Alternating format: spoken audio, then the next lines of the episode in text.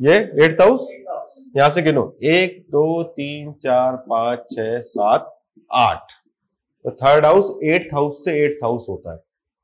इसलिए third house को negative मानते हैं। बताऊँगा आगे बताऊँगा है ना? तो शनि जो है चार जगह का कारक है। इसलिए ये जो दो प्लेनेट है ये बहुत इंपॉर्टेंट है। गुरु और शनि। क्योंकि बारह में से छह को तो गुरु संभाल लेते हैं चार जो कष्ट है जितने भी ऋण रोग शत्रु भय वो शनि। अगर शनि नेगेटिव है तो एफर्ट को भी कम कर देंगे, प्रयत्न नहीं करेगा आदमी। तो इसलिए अगर हम, अगर दूसरे लहजे से अगर हम बात करें तो जब मैं लग्न को देखूँगा तो लग्न को भी देखूँगा, साथ में सूर्य और चंद्र को देखूँगा, सूर्य और चंद्र से फ़र्स्ट हाउस को देखूँगा। First house is the same house ठीक है? जब हम लग्न को देखेंगे तो जैसे फ़र्स्ट हाउस को जब हम देखेंगे तो हम उसके लॉर्ड को देखेंगे उस प्लेस को देखेंगे। साथ में सन मून जो उसके कारक है। लग्न के कारक फ़र्स्ट हाउस से कारक है। और चूँकि ये लग्न फ़र्स्ट हाउस ही है, इसलिए इससे फ़र्स्ट हाउस यानी कि जिस स्थान में ये बैठे हैं। Same house first house is same house मैं अभी इसलिए लिख रहा हूँ क्योंकि आगे से उस तरीके से करना पड़ेगा। ठीक है? तो जब हम लग्न को देखेंगे तो लग्न को देखेंगे और उसके कारक सूर्य और चंद्र को देखेंगे। जब मैं धन स्थान को देखूँगा तो सेकंड हाउस को देखूँगा, गुरु को देखूँगा और गुरु से सेकंड हाउस को देखूँगा। तो जब मैं उनको किसी का कुंडली के अंदर सेकंड हाउस को देखूँगा तो सेकंड हाउस का लॉर्ड वो सब जो मैंने अभी आपको बताया, वो सब तो देखेंगे गुरु कैसे है उस कुंडली के अंदर, वो देखेंगे। और गुरु से दूसरे स्थान, क्योंकि दूसरा स्थान धन स्थान है तो गुरु जहाँ बैठे उसको लग्न मान लूँगा मैं, और उससे सेकंड हाउस को भी देखूँगा।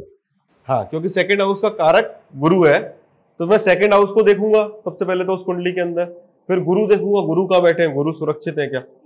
गुरु से सेकंड हाउस एक, दो।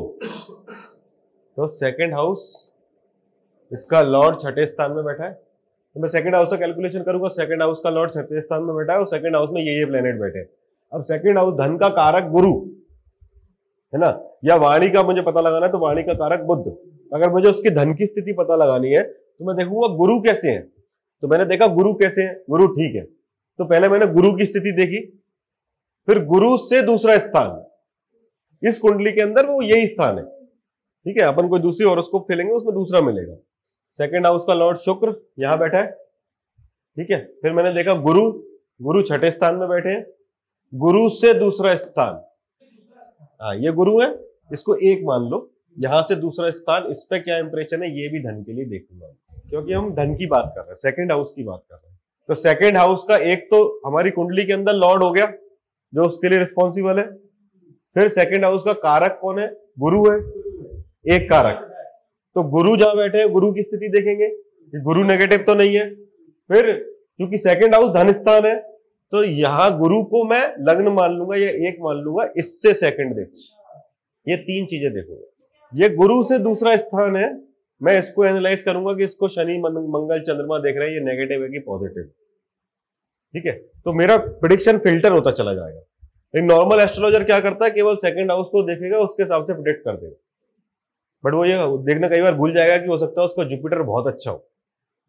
तो वो सेकंड हाउस का रोल ले लेता है। कि अच्छा तेरा लॉर्ड वीक है, कोई बात नहीं कवर फायर कर देगा। जुपिटर अगर बहुत अच्छा हो गया